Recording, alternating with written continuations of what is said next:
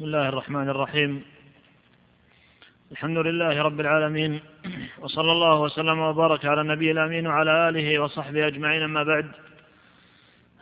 السلام عليكم ورحمة الله وبركاته. هذه المحاضرة بعنوان المناقب الممتاز من مناقب ابن باز رحمة الله عليه في جامع ابن باز. في الخامس والعشرين من شهر رجب لعام ثلاثين وأربعمائة وألف للهجرة.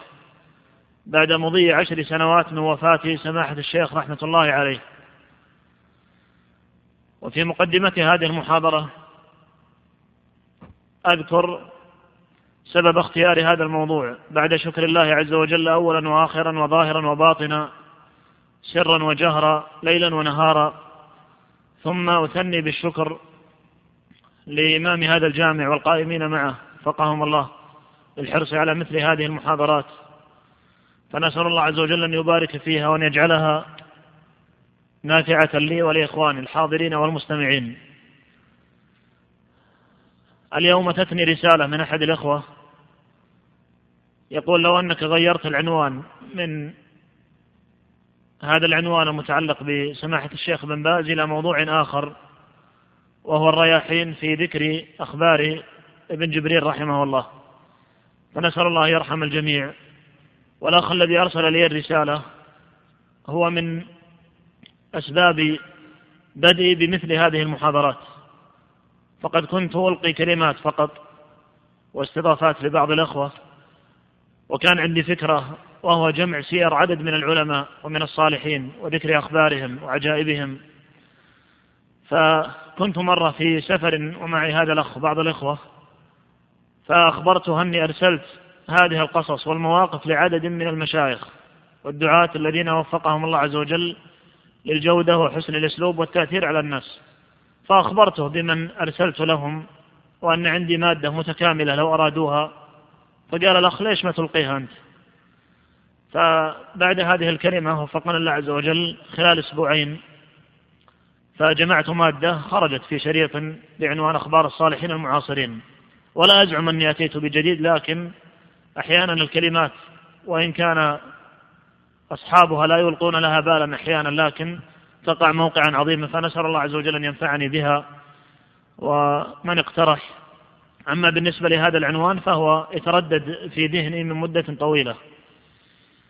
وهذه المحاضرة ليست مفصلة عن حياة الشيخ بمعنى أنها لم تستوعب جميع أخبار الشيخ. الأمر الثاني أنها غير مرتبة.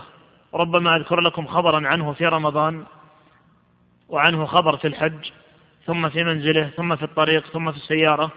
هي غير مرتبة ولم أقصد بذلك إلا التنويع على السامعين. وأكتفي غالبا بمحاضراتي حول ما يتعلق بسير العلماء.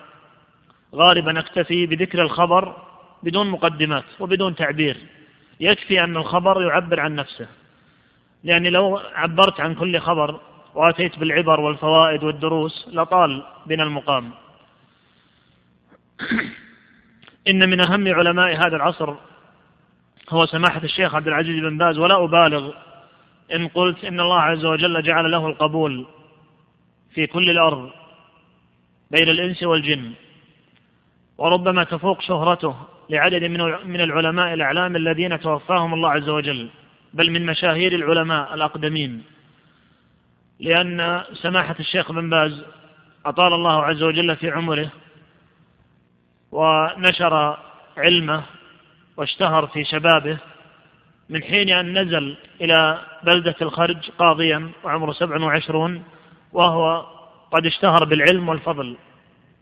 بل من صغره كما سيأتي إن شاء الله الشيخ عبد العزيز في صباه فكم في سيرته رحمة الله عليه وأخباره من المواقف والعبر وليس المقصود من هذا تسجية الوقت ولا جمع القصص والمواقف والأخبار بدون عبرة ولا فائدة.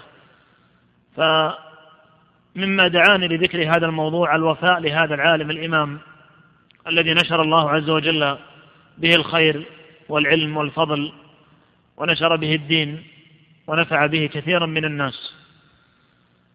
من أسباب ذكر هذا الموضوع البحث عن شخصيات يقتدي بها الناس. لو أني ذكرت أخبار الصحابة أخبار أبي بكر وعمر وعثمان وعلي وعدد من العلماء من الصحابة والتابعين لقال القائل أولئك أصحاب النبي أولئك التابعون. أو يقول أولئك في القرون المفضلة. لكن أنا أتكلم عن رجل عاش بيننا. حتى إن من رآه من عدد من العلماء وجالسوه ومن لم يراه إلا أول مرة ومنكم من ربما أتى إليها وجلس معه أو رآه في الحج بعضهم يقول سارت سفينة السلف وتركت هذا الرجل. ومن ذلك من الأسباب لتعريف الناشئة بأمثال هؤلاء الأعلام الأماجد الأكابر. ومن الأسباب أيضا إبراز جوانب العظمة والقدوة في سيرته. وما أكثرها فهو كالشمس للدنيا والعافية للناس. كما قال الإمام أحمد عن الشافعي. فالإمام أحمد يقول لابن الشافعي إن أباك من الستة الذين أدعو لهم كل ليلة في السحر. وأبوك هذا كلام الإمام أحمد لابن الشافعي. يقول وأبوك كان كالشمس للدنيا والعافية للناس فليس منهما عوض. وأنا أقول كان الشيخ بن باز مثل ذلك. ومن تأمل في وقفاته وعلمه وشجاعته رحمة الله عليه تبين أن كثيرا من الفتن وإذلال المسلمين وقهرهم وكثرة المنكرات إنما جاءت بعد وفاته فهو كان كالجبل وليس الباب كالجبل الذي كان الناس يتدرون به. بل قالها أحد كبار العلماء واخبرني أحد العلماء ممن زار عالما يعني صاحب منصب كبير وعلم في أمر من الأمور المنكرات فقال كنا نعيش خلف هذا الجبل وهو بن باز فلما مات لم نجد ما نتدرى به. والشيخ عبد العزيز رحمة الله عليه إمام في تمام يعني في ثمان خصال. كما قال الشافعي عن أحمد فقد قال أحمد الشافعي عن أحمد قال أحمد إمام في تمام ثم عددها الزهد والعلم إلى آخره. فسماحة الشيخ عبد العزيز بن باز إمام في العلم وفي العمل وفي الزهد والورع وقضاء الحوائج والصبر على الناس والكرم وخصال كثيرة. إن سماع مواقف هؤلاء العلماء لا يربي في النفس حب الخير والإصلاح. وصدق الإمام أبو حنيفة لما قال سير الرجال أحب إلينا من كثير من الفقه ومما يوسف له أنه قد نشأ عدد من الناشئة من الشباب لا يعرفون علماءهم ولا أسماءهم ولا يستغرب. لعدم تغطية الإعلام لذلك. على سبيل المثال وفاة الشيخ بن جبرين أخبار مزعجة ومؤسفة ومؤذية عن مايكل كيف مات وكيف حصلت جنازته هل له وصية أو ليس له وصية إلى آخره من التفاصيل الدقيقة. وقرأت في إحدى الصحف خبر عن الشيخ بن جبرين قرابة الشبر أو أقل في خبر مختصر. مات ابن جبرين. وكذلك لما توفي الألباني رحمة الله عليه وجدت في صحيفة مات ظهر الأستاذ الألباني وله مؤلفات إسلامية كثيرة وقد أريتها أحد أئمة الحرم أحد أئمة الحرم النبوي. فإذا كان هذا واقع الإعلام وليس عندنا وفاء لأكابرنا وعلمائنا وليس عندنا حب لمن أوصلوا إلينا الخير فمن باب أولى أن لا يكون لنا وفاء فيما بيننا ومع إخواننا المسلمين. وعند ذكر هذه الأخبار والسير هي تربية لي وأنا أتكلم وللسامعين وللحاضرين. لأن بعض الناس ربما يطلب العلم في وقت يسير فيعجب بعمله يعجب بنفسه. فإذا سمع أخبار هؤلاء العلماء يرى أن نفسه حقيرة صغيرة أمام هؤلاء الأكابر. سماحة الشيخ في الخرج الشيخ لا يريد القضاء أصلا إنما أجبر إجبارا من الملك عبد العزيز رحمه الله. فأمر أمرا من الملك عبد العزيز ومن شيخه محمد بن إبراهيم آل الشيخ ولا يستطيع رد لهم طلبا.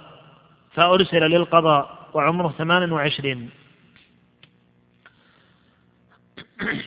لما قدم إلى بلدة الخرج جمع الناس وأمير البلدة واجتمعوا عنده وألقى كلمة وقال والله ثم والله ثم والله لم أرد القضاء ولا أرغب فيه ولا أريده ولا بحثت عنه لكن طاعة لله ولرسوله ثم لولي الأمر. وأنا بينكم سأقضي بما يفتح الله عز وجل علي ثم بدأ بمسيرته القضائية واستمر أربعة عشر عاما. ذات مرة وأذكر الأخبار مفرقة وليست مرتبة. أربعة عشر سنة. لو تكلمت عن سيرته في الخارج فقط تستوعب المحاضرة كاملة لكن آخذ بعض الوقفات العامة. الشيخ مرة استسقى وعد الناس للسقيا فسقاهم الله عز وجل فكتبوا للملك عبد العزيز. أن الشيخ عبد العزيز بن باز استسقى. كيف يعني استسقى ولم يستأذنك؟ فقال الملك عبد العزيز ليت ليتنا كنا معه حتى يرزقنا الله المطر. ومن مواقفه رحمه الله أن الجراد لما أتاهم يخرب المزارع وأتاهم في بلدتهم في الخارج أو في الدلم الشيخ أمر الناس جميعا أن يخرجوا لطرده من المزارع وخرج الشيخ معهم وكان قد عمي وعمره تسعة عشر فيخرج معهم الشيخ ولما قدم للبلدة أيضا كان له كرسي منصوب من الطين في السوق. يجتمع له الناس في الاثنين والخميس. ويأتون إليه من كل جهة لأجل السوق والشراء والبيع. فالشيخ يبدأ بكلمة يلقي لهم درسا ثم تبدأ الأسئلة ويتكلم عن البيوع والتحذير من الغش. يجعل الرجال في جهة والنساء في جهة ثم وهو جالس هو القاضي. وهو جالس في مجلسه يرسل بعض الموظفين في الهيئة. ليست وظائف إنما بعض المحتسبين ولهم مكافآت من الملك يرسلهم لمتابعة المكاييل والموازين والتحذير من الاختلاط ومتابعة كل شيء. وبنى لهم الجامع الكبير وأعانهم عليه. وكلم البنايين يستعينوا بالله. ومن عندهم مواد أيضا يأتون بما عندهم. وبنى لهم المحكمة ووسع لهم شوارع الخرج وأنشأ بعض المدارس ويخرج معهم أحيانا للبناء والحضور. أتاه مرة مرسول شخص من قبل الحكومة كأنه تضايق من كثرة شفاعات الشيخ. أول ما بدأ في شهرته أرسل آه، جاءه مرسول من الحكومة أو ربما اجتهاد منه من قبل الملك أو نائبه فمفاد الكلام اللي تكلم مع الشيخ قال أنك أنت أرسلت للقضاء لا تشغل نفسك بالبناء والمدارس ومتابعة أحوال الناس والشفاعات. لا بد أن تشتغل بالقضاء فقط ولا تشغل نفسك بشيء آخر. وما أتعبت هذا المرسول يقول وما أتعبت فيه نفسك فالحكومة تكفيك. من كان عنده حاجة يرسل للملك ويأتيه. تجي الشرها ولا قضاء الحاجة. فالشيخ رحمة الله عليه قال لهذا الشخص أنا قصدي عندما أعمل هذا العمل تطبيق حديث النبي صلى الله عليه وسلم يشفعوا تؤجروا فإن جاء شيء من المسؤولين أو من أهل المال فالحمد لله وإن لم يأتي فالأجر حاصل. وهذه طريقتي ولن أغيرها. والقضاء هذا كلامه والقضاء ليس القضاء في شاة أو بعير أو بقرة إنما القاضي عليه أن يقضي ويأمر بالمعروف وينهى عن المنكر ويدعو إلى الله عز وجل ويصلح بين الناس ويقضي في أحكام الطلاق إلى آخره. فذكر جميع الأمور المطلوبة من القاضي.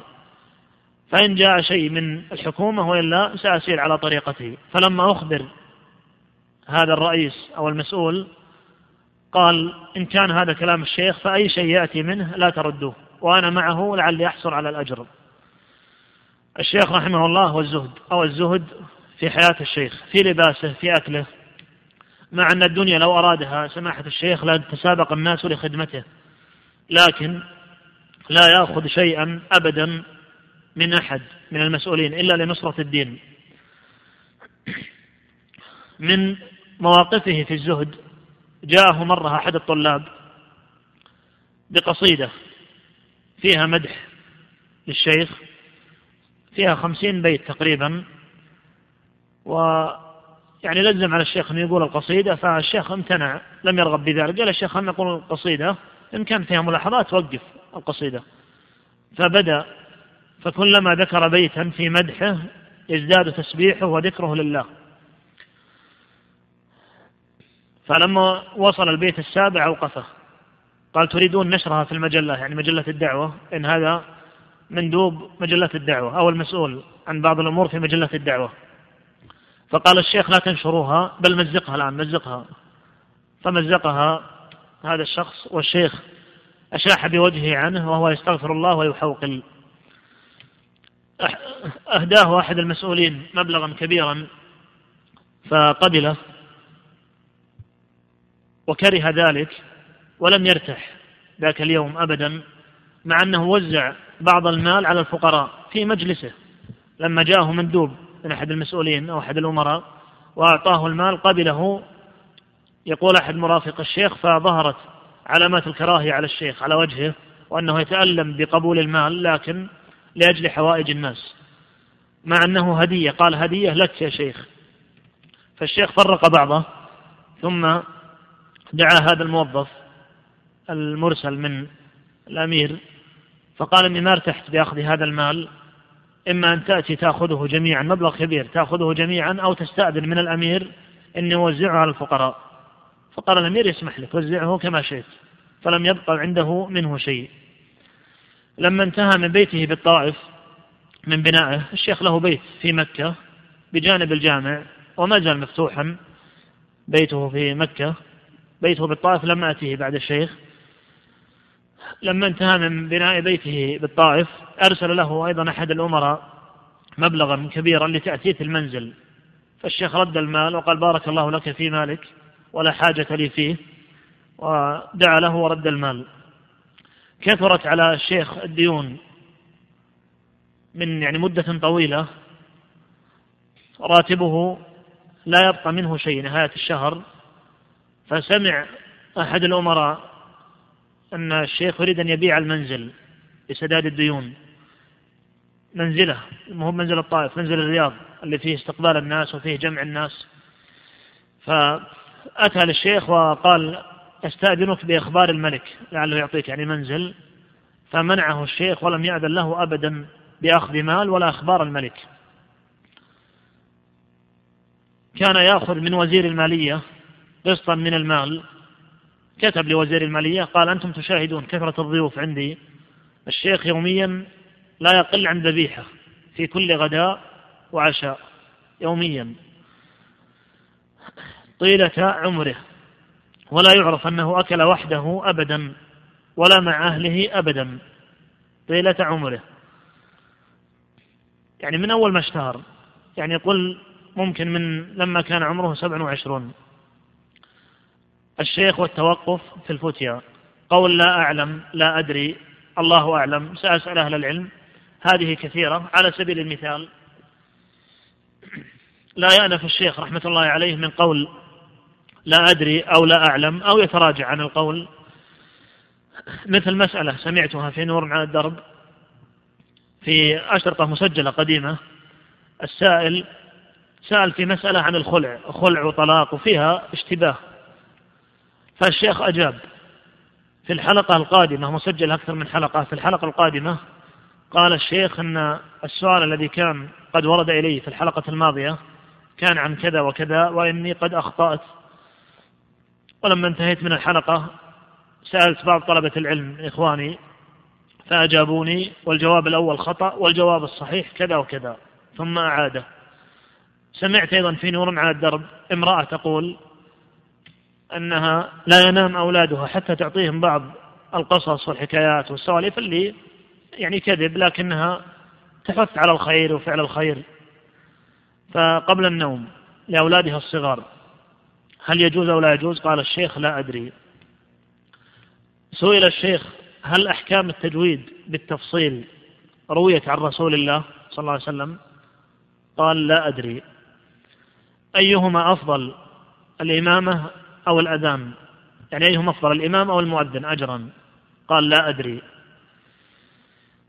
إذا قدم الإنسان يوم الجمعة والإمام يخطب والذي قدم لم يدخل المسجد في المواقف وهو يمشي مثلا يستمع الخطبة وهو يمشي هل يجوز له أن يتكلم ويرد على الهاتف ويخاطب من معه؟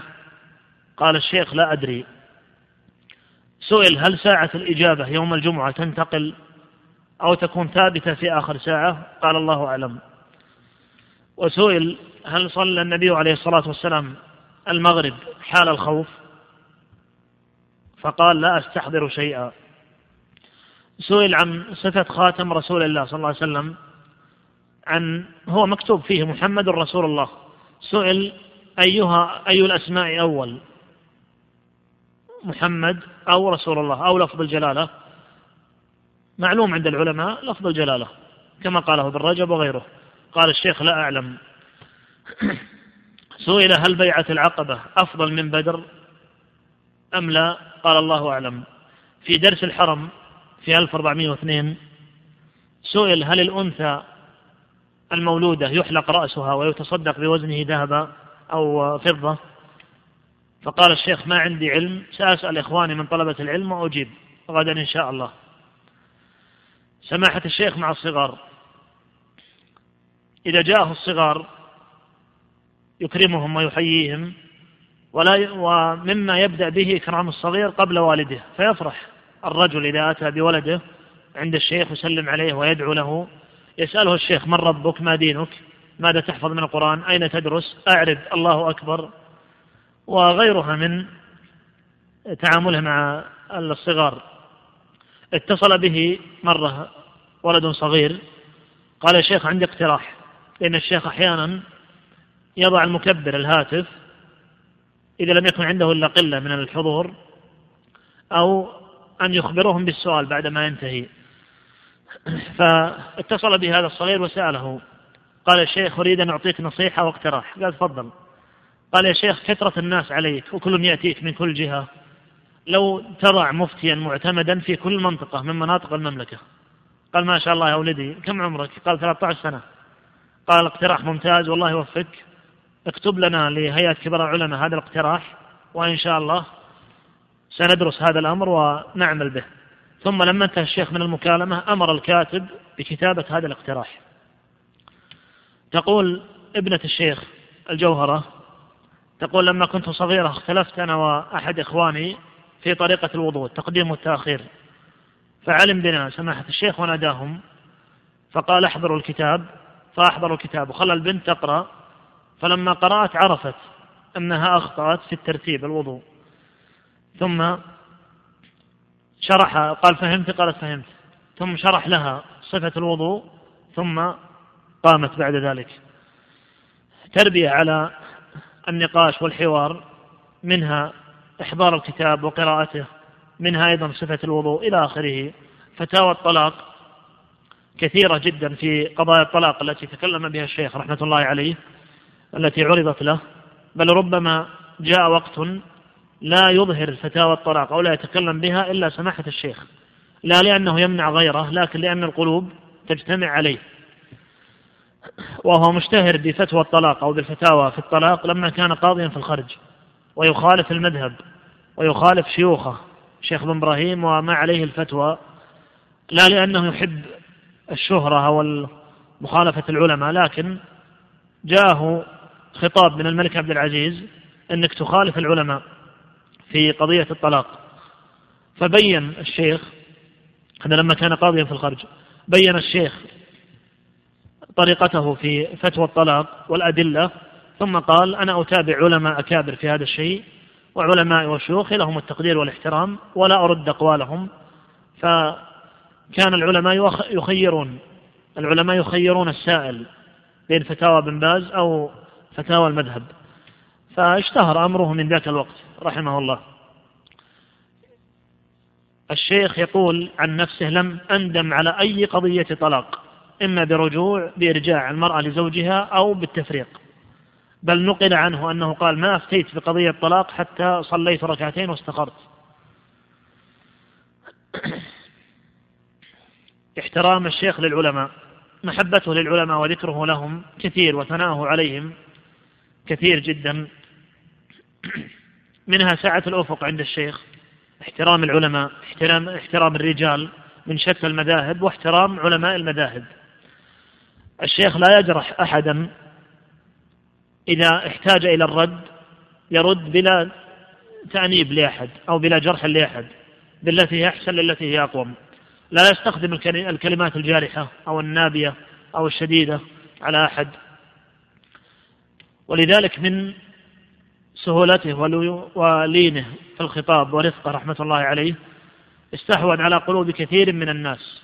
بل قال عنه القرضاوي وفقه الله الشيخ اسمه القرضاوي كتب مرثية في الشيخ ومقالا نزل في بعض كتبه ونقل قال لا يبغض الشيخ إلا مدخولا في دينه أو عقيدته أو ملبوسا عليه يعني ملبسا عليه لم يفهم من هو الشيخ ولا يعرف الشيخ.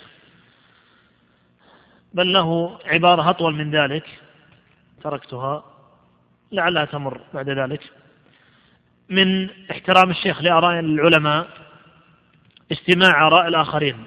في المجامع الفقهية هو رئيس مجمع الفقه الإسلامي. الشيخ ترأس مجامع كثيرة. ومعاهد وكليات والمعهد العالي للقضاء والجامعة الإسلامية. وربما يتولى عددا من المناصب في وقت واحد وكلها يقوم بها أتم قيام. فإذا جلس في المجمع الفقهي التابع لرابطة العالم الإسلامي يستمع لآراء جميع العلماء ويستمع لآراء المتخصصين. إذا كان الأمر يتعلق بالطب يأتي بالأطباء ويسمع منهم كل ما يتكلمون به ثم يتكلم بعد ذلك. مرة يعني من احترامه للعلماء أحد طلاب العلم أحد طلاب الشيخ رتب له جلسة مع الشيخ عبد الرحمن البراك حفظه الله. والشيخ عبد الرحمن البراك من تلاميذه لما كان في الخارج. فيقول لما حضرت ذهبت بالشيخ البراك إلى الشيخ ابن باز للاستفادة من علمه وأخذ ما عند الشيخ ابن باز من العلم. يقول فرصة يا شيخ عبد الرحمن بما أنك حضرت عندي بعض المسائل في الحيض أريد أن أسألك عنها مع أنه من تلاميذه. ترى الشيخ لا يتكلف في هذا الشيء يعني من لم يره منكم يظن أن هذا الأمر فيه تمثيل ولا صعوبة ولا غرابة؟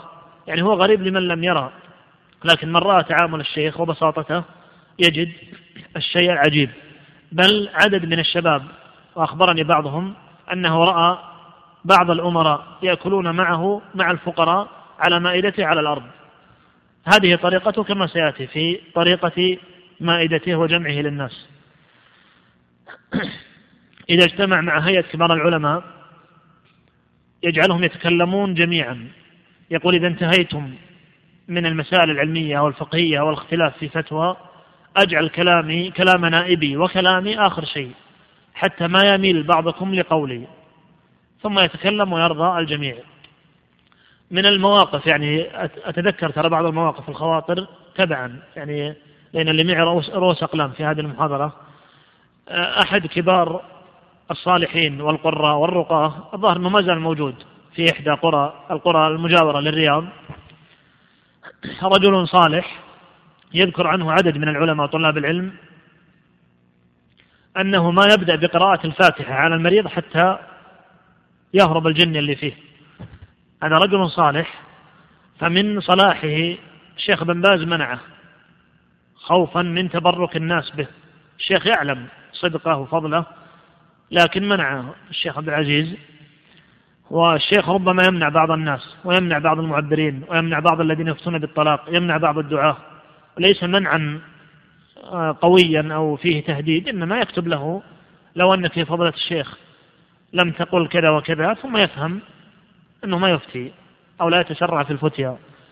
فهذا الراقي بعد وفاة الشيخ بن باز طلب منه أحد كبار العلماء أن يقرأ على امرأة من أقاربه فقال لا أستطيع أن أقرأ والشيخ عبد العزيز منعني. عطنا موافقة منه في قبره وإن شاء الله أنا موافق على القراءة. فمن محبة الناس للشيخ وانصياع العلماء له وكما قيل فيه بل يصدق ما قيل فيه كما قال بعضهم ترى الناس ما سرنا يسيرون خلفنا وإن نحن أومأنا إلى الناس وقفوا. هذا يصدق صدقا واضحا على سماحة الشيخ رحمة الله عليه. محبة الشيخ لشيوخه وأقرانه والثناء عليهم والدفاع عن أهل العلم ولو اختلف معهم. بعض الناس يأتيه ويخبره عن أخبار بعض العلماء من اللي عليهم ملاحظات فتوى خطأ أو خطأ بالعقيدة فالشيخ يقول ادعوا لهم ادعوا لهم بالهداية نسأل الله أن يهديهم ولا يقوم من المجلس وقد تكلم فيه أبدا. وربما كررت يعني عددا من المواقف من خلال دروسي ومحاضراتي فأتجاوز بعض الشيء المكرر. إذا كان في مجلس مع الشيخ عبد الله بن حميد عبد الله بن حميد من أقرانه أكبر منه قليلا لكن شهرة ابن باز أكثر وابن باز أعلم بلا شك. الشيخ عبد الله بن حميد رئيس مجلس القضاء الأعلى ورئيس الحرمين وهو ولد الشيخ صالح وفقه الله. فإذا كان الشيخ ابن باز وابن حميد في مجلس يتعب اللي يصب لهم قهوة أو يسأل شخص يسأل أحدهما كل يحيل على الآخر. حد ولا يتقدم على ابن حميد أبدا في الإمامة من تواضعه لأقرانه. إن سمع عن أحد من المشايخ قدم إليه من المشاهير أو غيرهم يخرج إليه إلى الباب يستقبله على كثرة مشاغله والمجلس قد يكون مليئا بالحضور. أقيم حفل مرة بدار المهاجرين بمكة. حفل خيري ووقف عند الباب قبل الدخول هو والشيخ عبد الحق الهاشمي. قد لا يعرفه بعضكم. عبد الحق الهاشمي هذا أحد العلماء المحدثين من علماء الهند سكن في مكة قديما. ابنه أبو تراب الظاهري اللي له برامج في الإذاعة برامج في اللغة العربية. الشيخ عبد الحق الهاشمي من علماء الحديث وعنده أسانيد إلى النبي صلى الله عليه وسلم. فالشيخ يأمره بالدخول. وعبد الحق الهاشمي يمتنع يقول أنت شيخ أعلم وأفضل ادخل. فوقفوا يعني وقتا عند الباب. ثم قال عبد الحق الهاشمي سأكون بين يديك مثل أنس أمام الرسول. أنس خادم الرسول يمشي أمامه فمشى أمامه تشبيها لنفسه بأنس رضي الله عنه. مناصحة الشيخ للحكام. الشيخ يسير في تعامله مع ولاة الأمر في هذه البلاد. أولا بطاعة الله ثم وطاعة رسوله ثم طاعة ولاة الأمر والمناصحة لهم واللطف بهم وتذكيرهم وسأذكر بعض المواقف المتفرقة التي لا تجتمع تحت نقاط. ستأتينا متفرقات ممكن ثلاثين موقف للشيخ. فالشيخ له مواقف كثيرة في المناصحة مرة في مجلس أو في درس من دروس الشيخ أحد الحضور يعني بدأ يشتد على الشيخ أن في منكرات ومخالفات وأنتم يعني كأنه يعرض الشيخ أنك ساكت ولا تنكر في المحاضرات والدروس العامة بعض هذه المنكرات. فقال الشيخ الحمد لله نكتب من خمسين سنة للمسؤولين في مثل هذه الأمور والله يقويكم. اكتبوا وأنتم استعينوا بالله وأنا إن شاء الله سأكتب.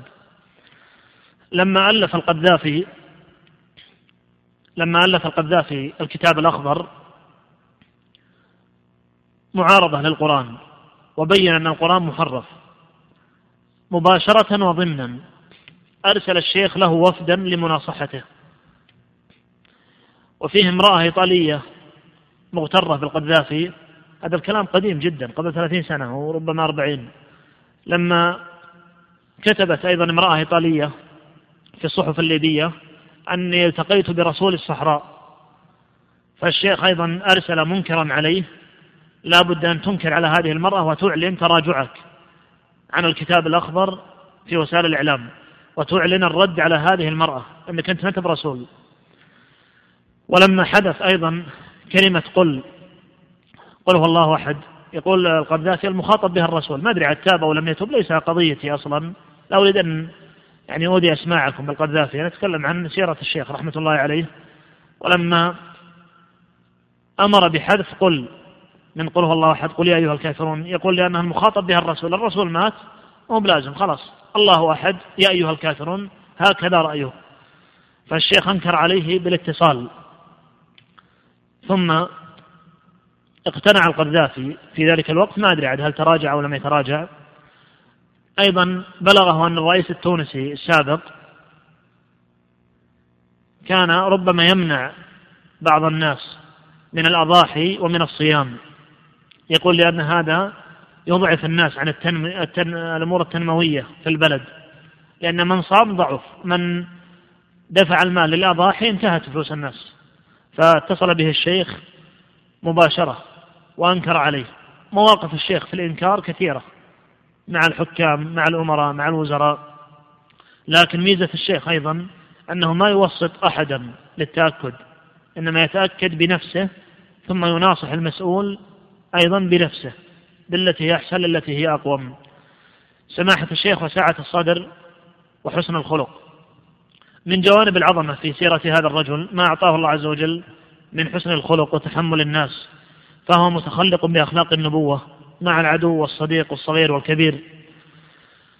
إذا حضر في المجلس يسأل جميع الحضور عن أسمائهم وأحوالهم وأهلهم والأمطار والمشايخ اللي في الديرة إلى آخره. إلا إذا كان في المجلس معاملات كثيرة أو فتاوى كثيرة. ولا يتأفف من إزعاج الناس له. عدم مقاطعة من سعة صدره. عدم مقاطعة السائل وإن أطال في السؤال. يسمع السؤال كاملا ثم يجيب. جاءه مرة أحد الأشخاص في الحج.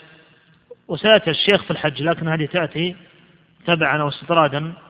أذكرها لأنها تمر مثل الخاطرة لا بد أن أذكرها حتى لا أنساها. مرة الشيخ كان بعد جهد جهيد في الحج يوم حافل بالعلم والعبادة والتعليم واستقبال الوفود. لما نام في وقت متأخر من الليل جاء رجل يريد أن يسأل الشيخ. قالوا له أن الشيخ متعب وكل اليوم وهو تعبان لو صليت معنا الفجر الشيخ عنده درس ساعة بعد الفجر. ثم الإفطار ثم استقبال الوفود ثم صلاة الظهر والغداء ثم صلاة العشاء والعشاء هذه طريقته. سيأتي التفصيل. فقالوا لو إنك صليت الفجر مع الشيخ وانتظرت خلوا ينام. قال لا أريد الشيخ في سؤال. طيب لو انتظرت يحاولون فيه قال ما أريد إلا الشيخ. طيب في طلاب علم موجودين مع الشيخ عدد ربما من العلماء يأخذهم معه. طلاب العلم يفتون في مخيمة ويذهبون لإلقاء بعض المحاضرات. فقال ما أريد إلا الشيخ. فدخل إلى خيمة الشيخ إلى فراشه. فأيقظ الشيخ وجلس سمع السائل. ولما انتهى السائل قال انتهيت يا ولدي؟ قال انتهيت. فأعطاه الجواب ثم رجع ينام الشيخ. الذين مع الشيخ يقولون السؤال عادي جدا ربما يجيب عنه أي طالب علم. مرة أيضا يخبرني من كان معه على مائدته في الحج. أحد السائلين رجل جلف كبير بالسن لم يتأدب بأدب العلم ولا يعرف يعني كيف يسأل العلماء. فشوف السؤال يعني إيش قال الشيخ؟ قال يا شيخ والله ما ندري من الصادق من الكاذب بكم يا العلماء. واحد يقول حرام واحد يقول حلال ما ندري أي مسألة من المسائل. فالشيخ يعني معروف كيف يتكلم بهذا الكلام على الشيخ وفي مائدته من الصادق من الكاذب بكم. والشيخ لم ينهره ولم يقل شيئا فقال الحمد لله. يعني العلماء كل له دليل. من أفتاك بالحرام بتحريم هذا الشيء له دليل ومن أفتى بحل هذا الشيء فله دليل. مرة جاءه شخص يريد سؤال عن طلاق أعرابي جاء من مكان بعيد جاء في بيته في الرياض فكان مستعجل يريد سؤال الشيخ. وهو ذاهب للغداء. فقال الشيخ انتظر بعد الغداء إن شاء الله. قال أنتم يا شيخ فاضيين وحنا مشغولين. الشيخ فاضي وهذا مشغول. قال الشيخ انتظر. قال لا ما أبغى غداك. قال بصرك. بصرك يعني أنت وما تختار. أنت أبصر بنفسك. ف يعني الشيخ تركه. حتى يعني بعض المرافقين للشيخ قالوا لو تغسل وتاكل. فيعني الحمد لله استعاذ بالله من الشيطان الرجيم ثم أكل. بعدما انتهى سأل الشيخ وهو يغسل يديه بعد الأكل عن مسألة الطلاق. فقال الشيخ لم تطلق زوجتك. فاعتذر من الشيخ وقبل رأسه وبكى ثم ذهب. إذا غضب الشيخ جدا أشد ما يغضبه يعني أعلى كلمة تخرج منه بعد الغضب اللهم اهدنا أو اللهم اهده أو سبح. هكذا ينطق الشيخ إذا غضب. أما كونه يدعو على أحد أو يشتم أحدا أبدا لا يعرف عنه رحمه الله. فبما رحمة من الله لنت لهم الله عز وجل يبين لرسوله أنه بلينه ورحمته فبما رحمة من الله لنت لهم. ولو كنت فظا غليظ القلب لانفضوا من حولك فالنبي صلى الله عليه وسلم على تكامل صفاته وأخلاقه وشخصيته من أهم ما جمع أصحابه عليه حسن الخلق. فمن باب أولى من يتبع الرسول أو من يقتدي به من أخلاقه أيضا رحمه الله عدم التثريب على المخطئ بل التأكد منه ومناصحته سرا وسلامة الصدر للمخالف أيضا. مرة جاء أحد العلماء الأكابر مشهور من علماء إحدى الدول إلى مجلس الشيخ وهذا العالم عنده فتاوى فيها يعني ملاحظات.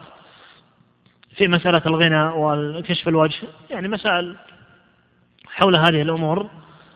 وحول يعني تخفيف اللحية أو حلقها فالشيخ رحمه الله أول ما جلس في المجلس رحب به خرج له إلى سيارته أو استقبله في المجلس ولما انتهى ودعه إلى السيارة وأغلق الباب له. فأول ما جلس الشيخ في مجلسه بعض الشباب المتسرعين استعجل وقال الشيخ وش حكم سماع الغناء؟ الشيخ قال سبح سبح. قهوهم شوفوا الأخوان لا يدخلون أحد ما يأكل ولا يتقهوى. فلما أيضا سكت الشيخ سأل واحد ثاني أو هو الشخص. قال الشيخ ما حكم حلق اللحية؟ قال سبح سبح. لأن الشيخ الضيف لحيته خفيفة أو ربما يحلق اللحية. فلكن له جهود جهود بلا شك. والشيخ عرف فضله فأكرمه غاية الإكرام وخرج معه إلى السيارة. فلم يجبه الشيخ لم يجب السائل قال انتظر وسبح ثم انتهى من الغداء وودع هذا العالم. يخبرني أحد أئمة الحرم النبوي يقول سافرنا إلى إحدى بلاد شرق آسيا للدعوة في وفد رسمي بعد وفاة الشيخ ابن باز. يقول أن رابطة العلماء في هذه البلاد يعني العلماء كلهم ولله الحمد على قول واحد هو قول أئمة السلف وعلى قول السلف في العقيدة وفي الفقه وفي الأحكام. يقولون كان عندنا أحد العلماء له تأثير وأثر عنده بعض الأمور من التصوف وله أثر على حكومته وعلى بلدته وعلى الناس وكبير بالسن. يقولون كلما أتينا بمسألة علمية أو عقدية في المجلس لمناقشتها هذا الرجل يخالفنا. له شأن في بلاده. فلما أخبرنا الشيخ بن باز هذا كلام العلماء يخبرون إمام الحرم يقول لما أخبرنا الشيخ بن باز قال اشتروا لسانه اشتروا لسانه وأنا مستعد أدفع له الراتب من عندي شهريا. فلما دفع له الراتب الشيخ لسنوات. فكان إذا عرضت أي مسألة ثم يأتون بقول الشيخ ابن باز ومشايخ السعودية يقول معكم على القول. فهذه من يعني تعامله رحمه الله مع العلماء. حمله لهموم الناس والحرص عليهم. رسائل الشيخ ومناصحته للحكام وللمسؤولين وللعوام ولعموم الناس كثيرة جدا ويستغل مواسم العبادات والطاعات ومواسم أحوال المسلمين وسواء فيضانات أو حروب أو قتل وتشريد. لا بد أن يرسل تعميما ربما أئمة المساجد الذين كانوا قبل 15 سنة فأكثر يعني قبل وفاة الشيخ أو ربما قبل 11 سنة يذكرون كثرة تعاميم الشيخ في القنوت وفي الحث على جمع التبرعات لإخواننا المستضعفين إلى آخره. الشيخ له مندوب أو مندوبون في كل دول العالم كم يتبعه تقريبا؟ مندوبون يصرف عليهم من راتبه. ليس من أموال الدولة من راتبه. كم مندوب من الدعاة الذين يتبعون الشيخ؟ أو ما قرأتم في ذلك. ألف مندوب. كلهم يتبعون الشيخ يعطيهم من راتبه. الشيخ لا يلقي بالتبعية على الآخرين. أي منكر يسمعه أو فعل خير أو بناء مسجد. أي أمر من الأمور لا يقول الشيخ اكتبوا للمسؤولين ولا اكتبوا للشيخ فلان وفلان. أبدا اكتبوا لي. ثم يبدأ. تدخل ضمن المعاملات. ويأتيها الدور يومين ثلاث أيام مسائل الطلاق إن تأخرت أسبوعين إذا تأخرت إلا المسائل الشديدة جدا أو يكون مريضا وهو مريض تكون المعاملات موجودة عنده في عند سريره حتى في مرض وفاته. ونصحه بعض الأطباء بعدم التفكير كثيرا بأحوال الناس في مرضه الأخير. فقال هذه طريقتي ولا أستطيع أن أترك هذا العمل. أول ما يطلع الأطباء يقول أعطونا المعاملات. ثم يبدأ بكتابة في إنهاء المعاملات. أحد المسؤولين يقول جاءتني شفاعة من الشيخ والشفاعة مؤرخة وهو على فراش الموت في السادس والعشرين من شهر محرم لعام عشرين وأربعمائة وألف. الشيخ توفي يوم سبع وعشرين يوم الخميس. عند الشيخ مصاريف كثيرة للفقراء تقول حفيدته إحدى حفيداته تقول جاء الاتصال تعزيني من امرأة من كسوفو بعد وفاة الشيخ مباشرة أو بأيام. فسألت تقول سألت هذه المرأة من أين عرفت الشيخ؟ قالت كيف لا أعرف الشيخ وراتبي من ماله الخاص. وكثيرة جدا في أفريقيا في الفلبين في أمريكا في أوروبا. الذي يعلم بها أناس والذين لا يعلمون بها إنما تكون بين الشيخ وبين كاتب واحد.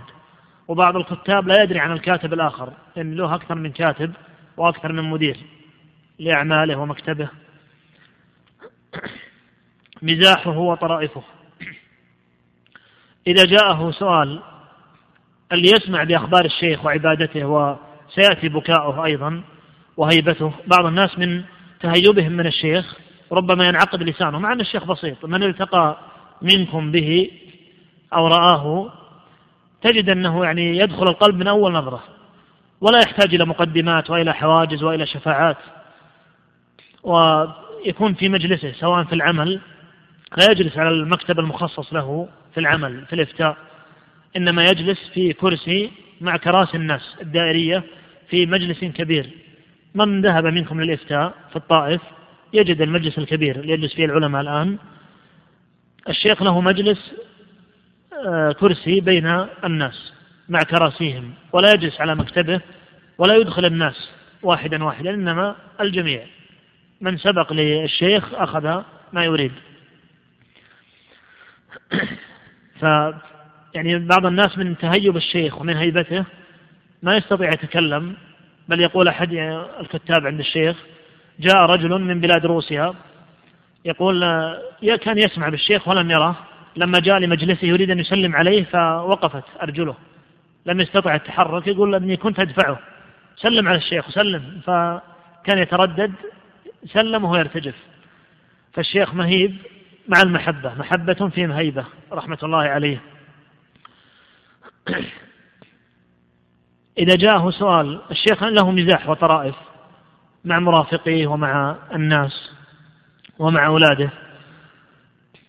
إذا جاءه سؤال وكان السؤال فيه طرافة أو مضحك بعد ما ينتهي السائل بالهاتف يقول سألني عن كذا وكذا.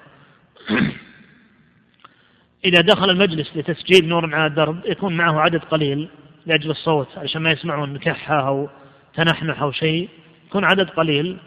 فالشيخ أول ما يجلس يلقي بالشماغ أو يعطيه أحد الموظفين أو أحد الحضور لمن دخل يقول امسك الشماغ أمانة مو لك غاب القارئ الرسمي مرة الذي يقرأ عنده فقرأ عليه أحد الطلاب وكان هذا الطالب ملازم للشيخ لكن عنده أخطاء كثيرة في القراءة. وكل ما قرأ يعدل له الشيخ يقرأ يعدل. فقال الشيخ وش اسمك أنت؟ قال صقر. قال قال الصقر يتعلم من أول مرة ما يحتاج يتعلم أكثر من مرة. من حسن تعامل الشيخ يعني مع كثير من الناس مع الصغار نسيت أن يقول يعني أن عددا من طلاب العلم وفقهم الله عز وجل لطلب العلم وللدخول في الجامعات ومواصلة الدراسة حتى الماجستير والدكتوراه والقضاء بنصيحة من الشيخ وهم صغار. أتوا إليه وهم في الابتدائي أو ربما المتوسط أو الثانوي كان الشيخ يقول إذا سألهم منين جايين يقول لازم الشيخ فلان احرصوا عليه واطلب العلم وادخل الجامعة. ثم وفقهم الله عز وجل في كثير من هذه النصائح والتوجيهات. إذا أكل طعاما حارا عند شخص يعني إذا كان ضيف عند ناس والطعام حار يقول أكل طعامكم الأبرار. يعني الطعام هو الذي أكل الأبرار. جاءه مرة أعرابي في يريد فيه فتوى أو شفاعة قال إيش اسمك؟ قال ذيب. قال زوجك؟ قال ذيبة. قال الله يعين عيالكم. ذيب وذيبة.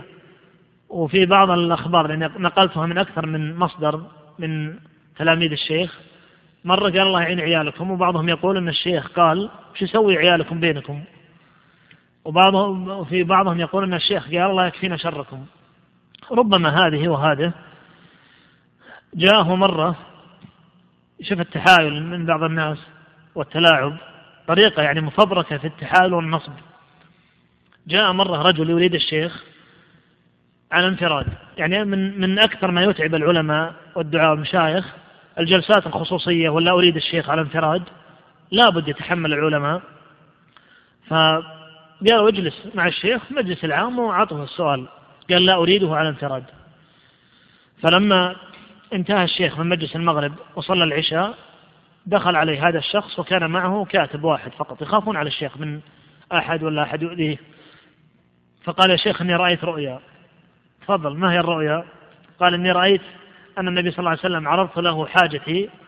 فقال اعرضها على ابن باز يحلها لك. هذا في المنام. ف قال الشيخ وش المشكلة؟ يعني وش عندك الحاجة التي عرضتها على رسول الله في المنام؟ قال إني أريد الإقامة في هذه البلاد ولا عندي فلوس وأريد عمل أيضا. دبر لي عمل. فضحك الشيخ عرف أنه يعني لعبة خدعة. فقال الشيخ اكتب لي من يزكيك من العلماء والدعاة من بلدك اللي أنت أتيت منه أو من المشايخ الموجودين. والظاهر أنك ما رأيت الرسول. فالشيخ يعني تلطف به رغم كذبه وخداعه. رغم كذب هذا الرجل وخداعه ولم يرجع هذا الشخص لأنه كاذب. بل فيه ما هو أغرب من ذلك أن الشيخ كان يصلي مرة قيام الليل في منزله في حوش البيت وأتى سارق لبيته ولم يعلم أن هذا بيت الشيخ ولم يرتب الأمور أنه بيت الشيخ وفيه حرس. فقبض عليه الحرس وأتوا به للشيخ. بعدما انتهى يسمع الصوت. ثم سأله إيش عندك؟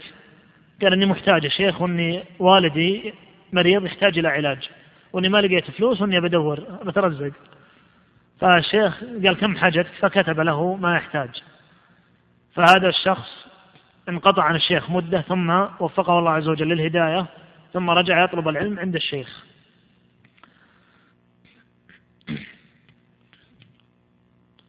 من المواقف المتفرقة للشيخ سآتي بعد قليل لكن أن الشيخ رفع له بعض يعني الأشخاص آه، طلبا أو شفاعة أن امرأة من قريباتهم أنها معاقة وأن الخطاب والرجال لا يرغبون في الزواج منها إلا بشراء بيت.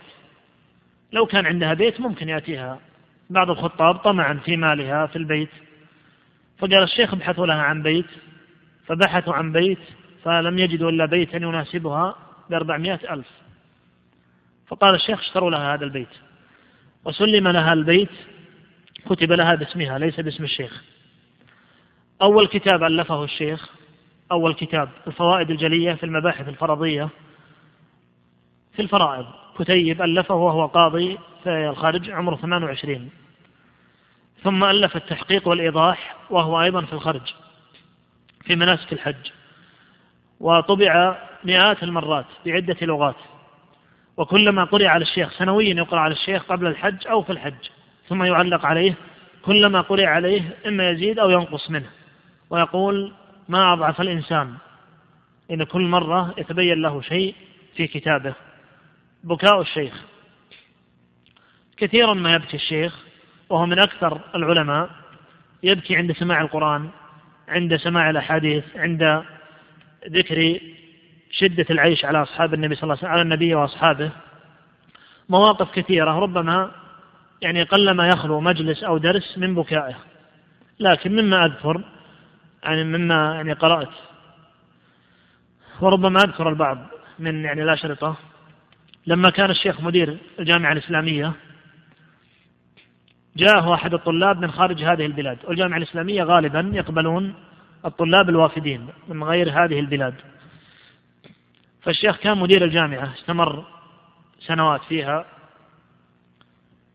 فلم يقبل هذا الطالب لأن من شروط التحاق الطلاب أن لا يزيد عضو عن 25 فجلس مع الشيخ جلسة فقال الشيخ أنك أنت رجل كبير تجاوز الأربعين ولا يناسبك يعني هذا الأمر.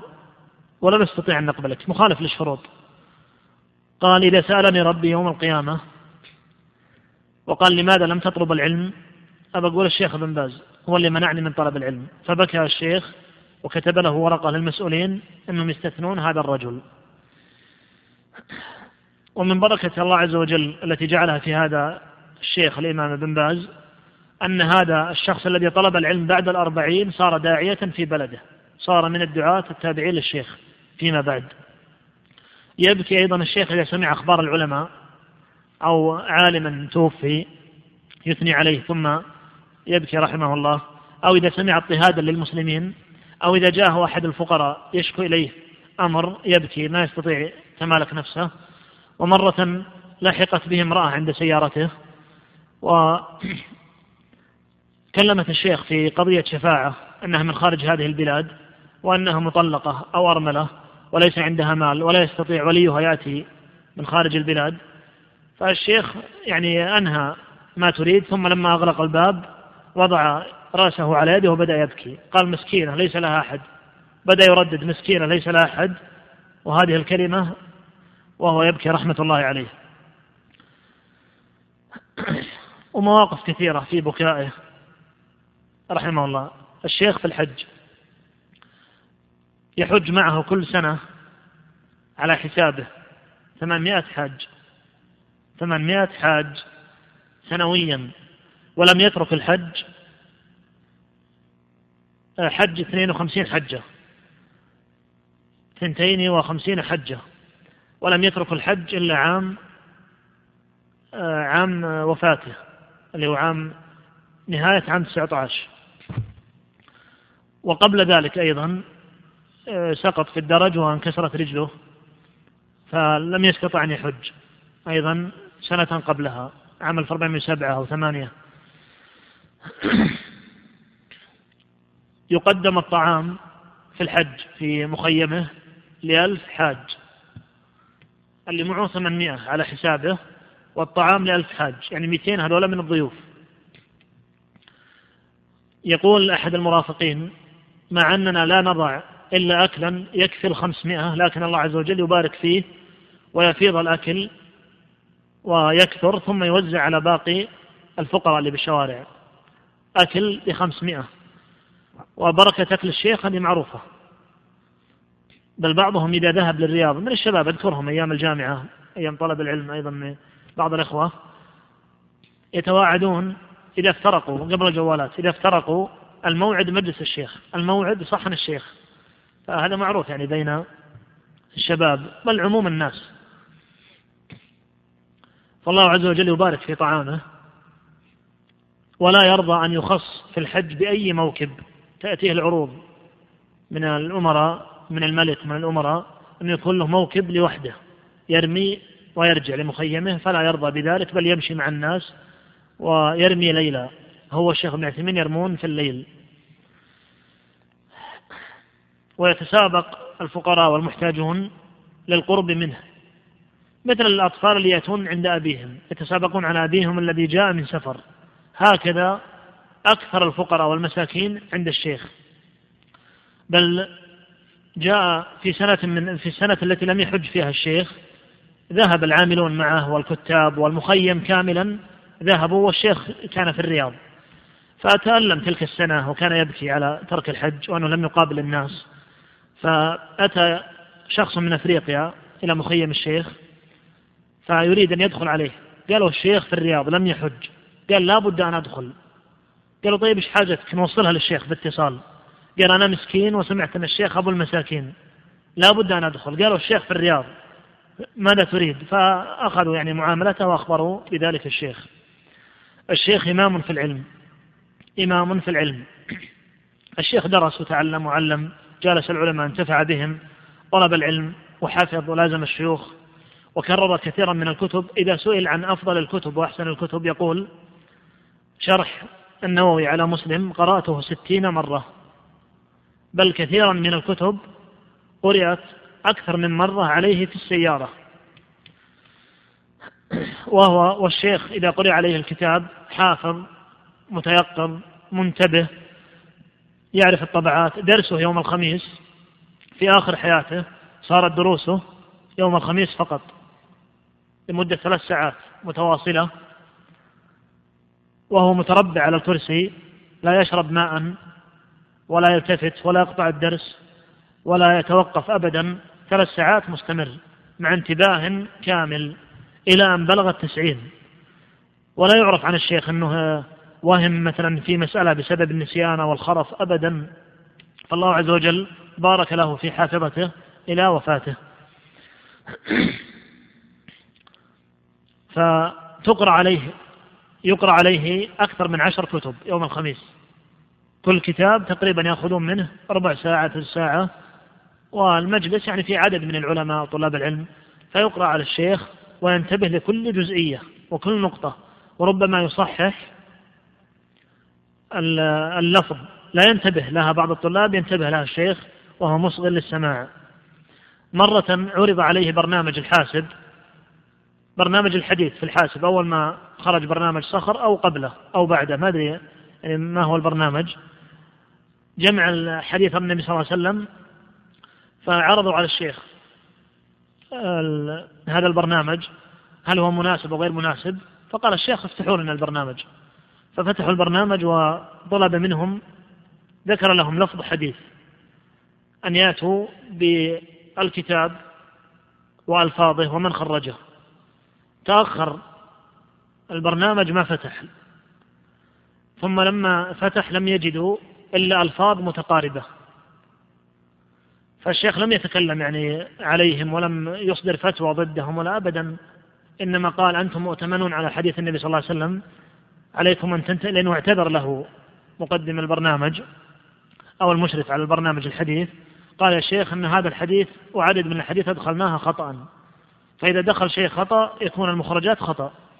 فذكرهم الشيخ بالله وقال أنتم مؤتمنون على الحديث وسينفع الله عز وجل بهذا الشيء فتأكدوا من الأحاديث. اسم الشيخ أنشأت مواقع كثيرة. وجامعات وجوامع ومعاهد ومدارس باسم الشيخ. وإذا سئل في حياته عن تسمية بعض الجوامع أو المعاهد أو المدارس الأهلية باسمه لا يرضى بل يكتب خطابا يقول الأفضل أن تسموا هذه المدارس بأسماء الصحابة أو التابعين أو ابن تيمية أو ابن القيم. والشيخ سمي باسمه أشياء كثيرة.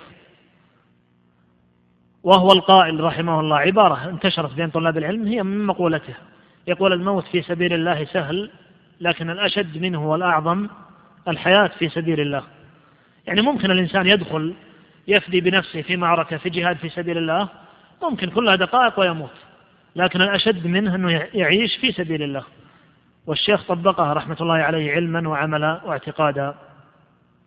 الشيخ في صباه المفروض أني قدمت الشيخ في صباه في أول المحاضرة. الشيخ توفي أبوه وهو صغير لم يدركه. وتوفيت أمه عمره خمس وعشرون.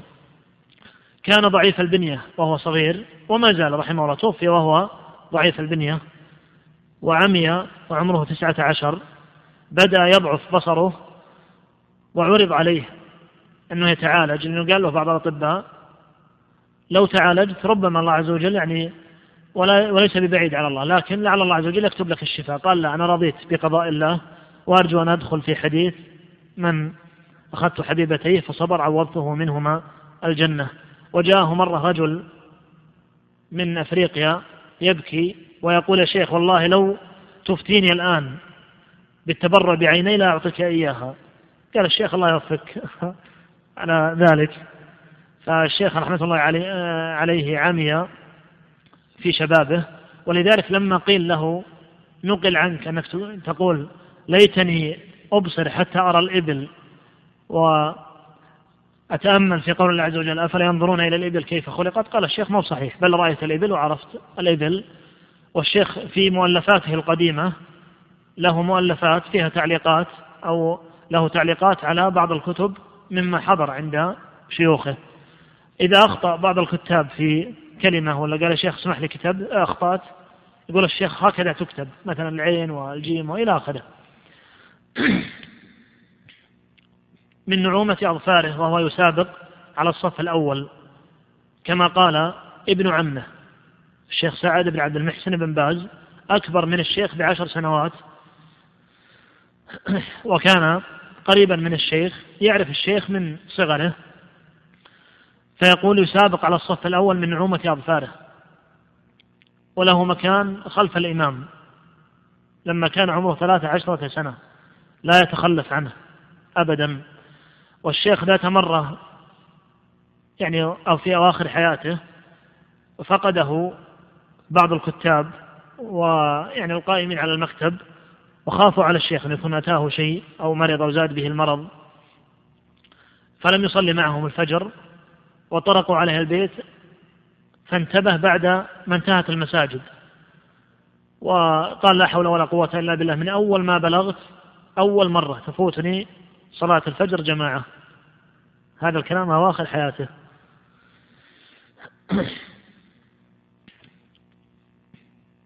ابن عمه الشيخ سعد بن عبد المحسن يقول إن الكرم معروف من الشيخ جبلة في الشيخ.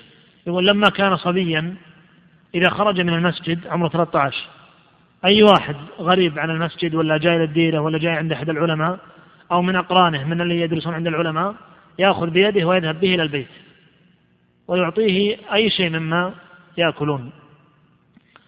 واستمر رحمة الله عليه إلى آه، وفاته. في المدينة ذهب مديرا للجامعة وكانت من أحسن سنواتها وازدهارها وجمع العلماء. والمنافع الكثيرة التي صارت للمسلمين ولله الحمد وفتح المراكز الإسلامية الواسعة في شتى البلاد من جهود الشيخ في الجامعة. ولما أراد الشيخ الانتقال الرجوع من الجامعة إلى الرياض سووا حفل وداع والوداع كأنه عزاء. الجميع يبكون في فراق الشيخ. بعض الأمور لا أستطيع أن أعبر عنها. أتمنى أن ترجعوا لبعض الروايات. بعض من كتب عن قرب ومن كان في تلك المجالس. غالبا إذا رجع من الجامعة الإسلامية وهو مدير الجامعة إما يذهب أو يرجع لا يركب لوحده مع السائق أبدا. سيارة مليئة بل في الحج أيضا مرة من المرات وهم ذاهبون لعرفة. زاد معهم العدد في سيارته. فرد قديمة. زاد العدد إلى سبعة أشخاص. زيادة على الأبواب ما تسكر الأبواب. فتضايق بعض المرافقين للشيخ أنه ما عندهم مكان وليش ما يروحون هالفقراء ولا يروحون ماشي ولا يروحون على حسابنا. فقال الشيخ تحملوا إنما هي ساعات إن شاء الله تجدون الأجر بعدين. فهذه طريقته رحمه الله. متفرقات في حياة الشيخ. جاء الأذان ولا ما شاء الله بركة حتى الكلام عن الشيخ ترى ليس من الغلو. معاذ الله نقول هذا الكلام غلوا. آه، بل هذا شيء مشاهد من حياته رحمه الله. بل ذكرت سير عدد من العلماء من خلال مجالس ومحاضرات وجلسات. يعني سواء سمعتها من مشايخ أو مما أقوله أحيانا لبعض الأخوة في مجالس. ربما يمل بعض السامعين من ذكر أخبار بعض العلماء لكن أخبار هذا العلم وقليلة جدا ترى اللي ذكرت. لأن الشيخ من عمره 13 تقريبا إلى أن بلغ التسعين. وهو في كل يوم له مواقف وقصص وأخبار وعجائب. في المجلس الواحد يأتيه الناس مثل البحر. كل منهم يظفر منه بشيء. الشيخ عبد العزيز بن باز رحمة الله عليه في رمضان. في رمضان يزداد نشاطه ويأتي قبل بدء الدوام. وبمناسبة الدوام الشيخ لم يأخذ إجازة أكثر من خمسين سنة. لم يأخذ إجازة لأنه في وقت في وقت راحته غير الدوام جميع أعمال العمل موجودة في بيته وفي سريره فراشه في فراش الموت كل هذه يسير بها في كل وقت وفي السيارة وهو يغسل يديه بعد الأكل أو قبل الأكل تعرض عليه معاملات. وإذا لم يكن عنده معاملات تقرأ عليه بعض الأبيات. من المنظومات ويحفظها أو بعض الأحاديث. في رمضان يزداد نشاطه ولا يخرج يأتي قبل بدء الدوام ولا يخرج إلا إذا انتهى العمل. يفطر معه في منزله بالرياض ما بين الخمسين إلى المئة كل يوم. أما إذا كان في بيته في مكة ما بين المئتين إلى ثلاثمائة ربما يذهب بعد التراويح في يوم حافل بالعمل والشفاعات والعبادة والقيام. بعد التراويح يذهب ساعتين أو ثلاث لمكتبه في الإفتاء لإنهاء بعض المعاملات. والله عز وجل بارك لهذا العالم رحمه الله وأنسأ في أثره لكثرة صلاحه وخيره وبره للمسلمين. وعنده قوة ونشاط. لا يظهر عليه التعب كما يتعب كثير من الشباب. يعني مواقف كثيرة من الشيخ عبد المجيد الزنداني وفقه الله حفظه وغيرهم يقول إني رافقت الشيخ في لرحلة دعوية من جدة إلى مكة أو العكس. فيقول ما نرجع بعد المؤتمر إلا ونحن نتساقط على وجوهنا من التعب. وهذا كلام بعض مرافقيه. والشيخ رجل طبيعي جدا ربما ينام ساعة أو ساعتين ويكفيه. فالبركة من الله عز وجل والإعانة من الله بسبب كثرة ذكره وصلاحه وقيامه الليل وأشياء كثيرة. رآه يذهب للحرم يصلي تراويح لأنه يذهب الشيخ في في نصف رمضان الأخير إلى مكة ويكون في بيته الموجود في العزيزية بجنب جامعه ويذهب يصلي في الحرم. مرة رآه الناس في السطح يصلي فاجتمع عليه الناس بعد صلاة التراويح فاجتمعوا عليه حتى ضاق نفسه وكان المرافقين معه ستة يبعدون الناس عنه وتعبوا والشيخ مبتسم يقول الله يهديهم الله يهديهم حتى ضاق نفسه وخشوا على الشيخ ورفعوه على كرسي حتى يعني يشم الهواء. وخافوا عليه إنه يمشي مع الناس مع الوفود هذه بالسلالة الكهربائية فركب بالمصعد ونزل. لما نزل من المصعد الخاص بالعمال وقرب من سيارات اجتمع عليه الناس ولم يستطع أن يركب من كثرة الناس واسودت ثيابه من غير العرق واسودت ثيابه من كثرة الذين سلموا عليه والشيخ لم يتغير بأخلاقه وسعة يعني حلمه. وما ما يجد إلا أن يبتسم ويقول الله يهديهم. ولا يمنع أحدا يسلم عليه. متفرقات في حياة الشيخ من قوة حفظ الشيخ. الشيخ محمد الأمين الشنقيطي رحمه الله من أكابر العلماء في في الحفظ والفهم. محمد الأمين صاحب أضواء البيان. يضرب به المثل في الحفظ. بل يقول بعض العلماء إذا قال لك محمد الأمين الشنقيطي عن مسألة في اللغة العربية لا أعرفها لا تبحث عنها خلاص. يتصور اللغة كاملة.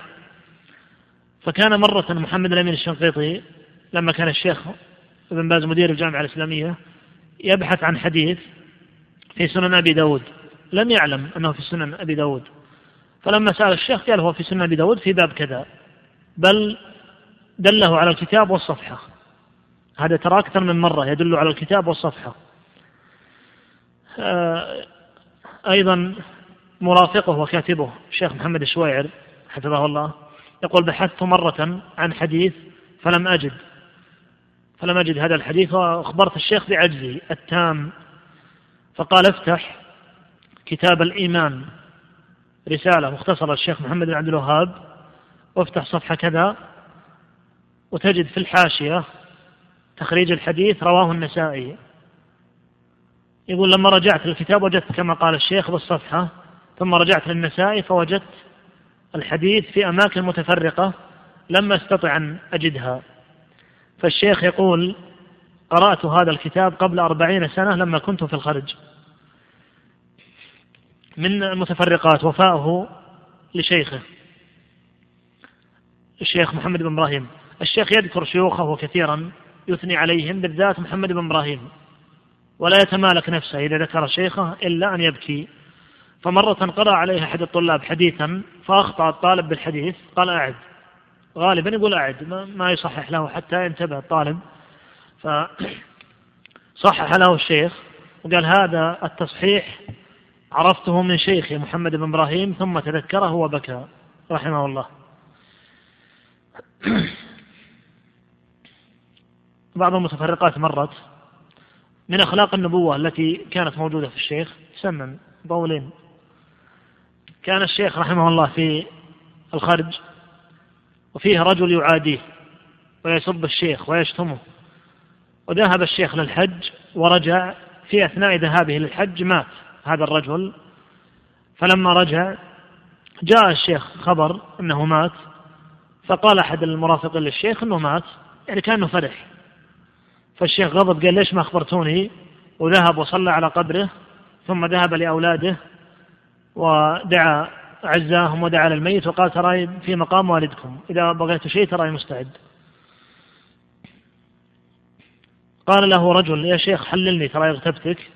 قال عرضي مباح للمسلمين. وقال له شخص في إحدى المحاضرات أن أحد العلماء الشيخ فلان في دولة كذا يقول إنك مبتدع يا شيخ. فقال الشيخ الله يوفقه. وفقه الله وبدأ يدعو له. فقال إن هذا عالم مجتهد نسأل الله أن يوفقه وأن يعفو عنه ولم يزد على ذلك. ولم يذكر في الكتب من هو هذا الرجل الذي يدعي أن الشيخ بن باز مبتدع لكن الشيخ دعا له في المحاضرة. في شريط مسجل له في محاضرة قال له أحد السائلين أنك يا شيخ ما تذكر آل بيت الرسول؟ قليلا تذكرهم في المحاضرات. كان في جفاء منك لهم. الجواب البكاء. لم يستطع أن يتمالك نفسه رحمه الله فأثنى عليهم وذكرهم بخير موجود في أشرطة. سمعتها من مدة طويلة يعني ترى إن كان في خطأ في النقل أو زيادة أو نقص فهو من من قبلي اتصل به شاب عربي من أمريكا يطلب المساعدة للزواج. فالشيخ يعني انتبه أن هذا محتاج وأنه هو المتصل فقال الشيخ أغلق وأنا أتصل عليك. فأغلق واتصل عليه الشيخ من من مكتبه. ثم أرسل له قال أغلق ونتصل عليك حتى لا نكلفك. ثم أرسل له بعض المال. بنى الشيخ مئات المساجد مئات المساجد من حسابه وفي يوم وفاته فيه ثلاث ملفات لمساجد جديدة موجودة على مكتبه. مشت المعاملة في يوم وفاته. لما كان رئيسا للجامعة الإسلامية جاء خبر للملك فيصل رحمه الله أن الشيخ بن باز يعني وضعه المادي صعب والضيوف عليه من كل جهة. يعني طريقته كأنه حاكم جميع وفود العالم يقدمون للشيخ. فالملك فيصل رحمه الله بنى بيتا يسمى قصر في ذلك الوقت يعتبر يعني مبنى كبير قبل ستين سنة أو يعني قد يكون أقل قليلا خمسين سنة. فأراد الملك فيصل أنه يكتبه باسم الشيخ فامتنع. قال بل يكتب باسم رئيس الجامعة حتى إذا تركت الجامعة يسكن فيه من بعدي فلم يرضى أن يكتب باسمه. الشيخ محمد الزبن رئيس ديوان المظالم رحمه الله رئيس ديوان المظالم بالدمام توفي قبل أقل من سنة. ولي إن شاء الله فكرة في إلقاء محاضرة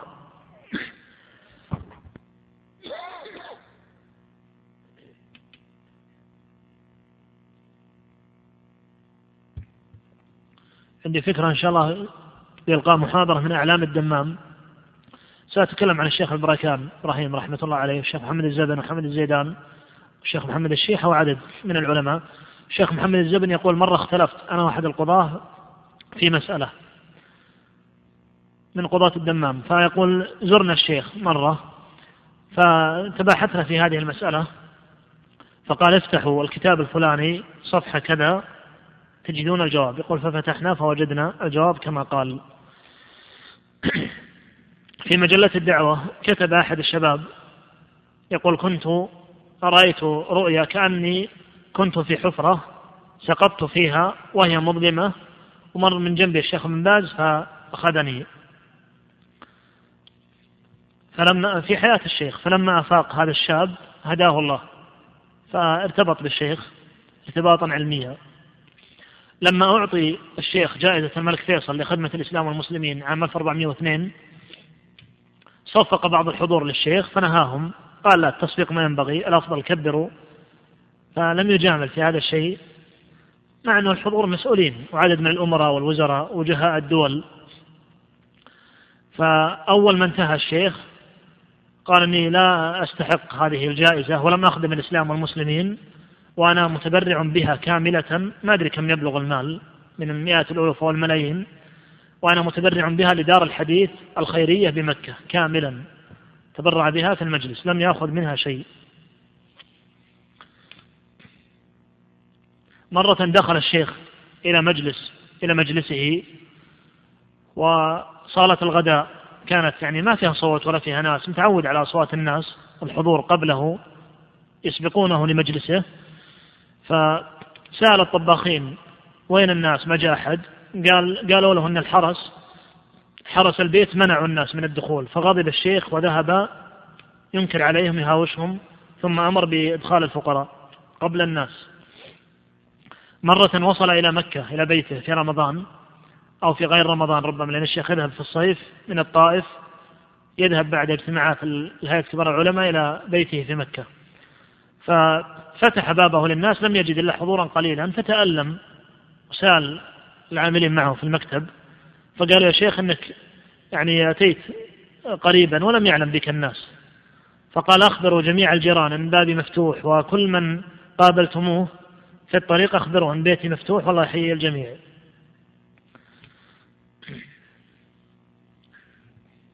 لما مرض الشيخ نصحه الأطباء بأكل خاص له فيه عناية يعني عناية طبية. إنه ما يزيد فيه بعض الأشياء ولا ملح ولا يعني شيء ما يزيد من ضغط أو سكر أو غيرها فقال الشيخ ما يضرنا إن شاء الله واللي يأكلونه الفقراء معي اباكل معهم. فاستمر على طريقته في الأكل. ومرة في الحج في مائدته الشيخ لا يأكل اللحم في الحج إنما يأكل الفواكه والخضروات فقط والخبز وبعض النواشف وشيء خفيف ما يأكل اللحم. فوضعوا له سلطة فواكه وأحضروها في مائدته. مع السفرة الممدودة فسأل هل أعطيت جميع الحجاج الثمانمائة؟ هل أعطيتم أعطيتموهم مثل ما وضعت لي؟ قالوا لا. قال الشيخ ما أريده. إذا أهدي للشيخ لبن من بعض المزارع لبن يعني خالص سائغ للشاربين أو خالصا سائغا للشاربين يقول الشيخ إذا كان يكفي جميع الحضور من ضيوفي ولا لا تقدمونه؟ اتركوه للبيت. قال له مرة بعض المحبين من جلسائه يمون على الشيخ. قال يا شيخ أنت الآن يأتي إليك الوفود والوجهاء والرسميين.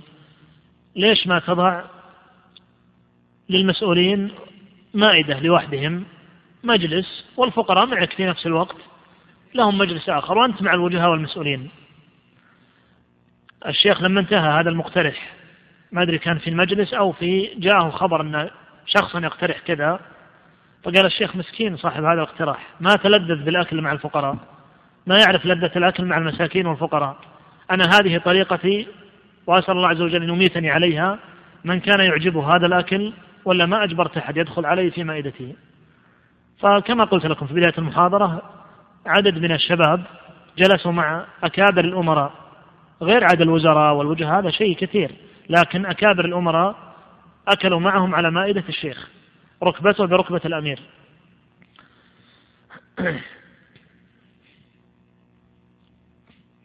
أه، طلب منه أحد الحضور مرة سؤالا فقال الشيخ اسألني وأنا أغسل فسأله عن كلمة ما صدقت على الله هل تجوز أو لا تجوز؟ قال الشيخ لا بأس بها. ثم قال أحد الكتاب لهذا الرجل لو أنك ما سألت الشيخ بيخلينا نقرأ معاملة. من المعاملات؟ لابد أن ينجز أي شيء. في الشيخ لا يعرف الثواني في شيء أقل من الثواني يعمل به. جميل خياط هذا مدير شركة بترومين في جدة كتب قصته مع الشيخ بعد وفاة الشيخ مباشرة نقلتها من كتاب. يقول أتاني هذا جميل خياط من أقارب الشيخ عبد الله خياط والشيخ أسامة خياط وابن الشيخ عبد الله رحم الشيخ عبد الله خياط. فيقول هذا الرجل أعطاني رجل أعمال أوروبي له شراكة مع بترومين في جدة أعطاني مالا مليون ومئتين ألف. قال عطوه ابن باز. وهذا الرجل رجل أعمال ساكن في جدة له شراكة مع شركة بترومين في بعض الأعمال. فقال تعرف ابن باز؟ قال إيه أسمع عنه كثيرا وأعماله الخيرية. وهذا له لأجل مشروع الزواج التابع لابن باز. يقول ذهبت للشيخ وسلمت عليه وقلت إني من أقارب الشيخ عبد الله خياط فرحب بي وسألني عن الشيخ إن الشيخ عبد الله خياط كان مريضا ذاك الوقت. ثم قال الشيخ إن هذا الرجل أعطاني مالا كذا وكذا. قال الشيخ الحمد لله لا بأس به لكن هل أسلم هذا الرجل؟ قال لا ما أسلم. قال نقبل المال ونسال الله أن يهديه.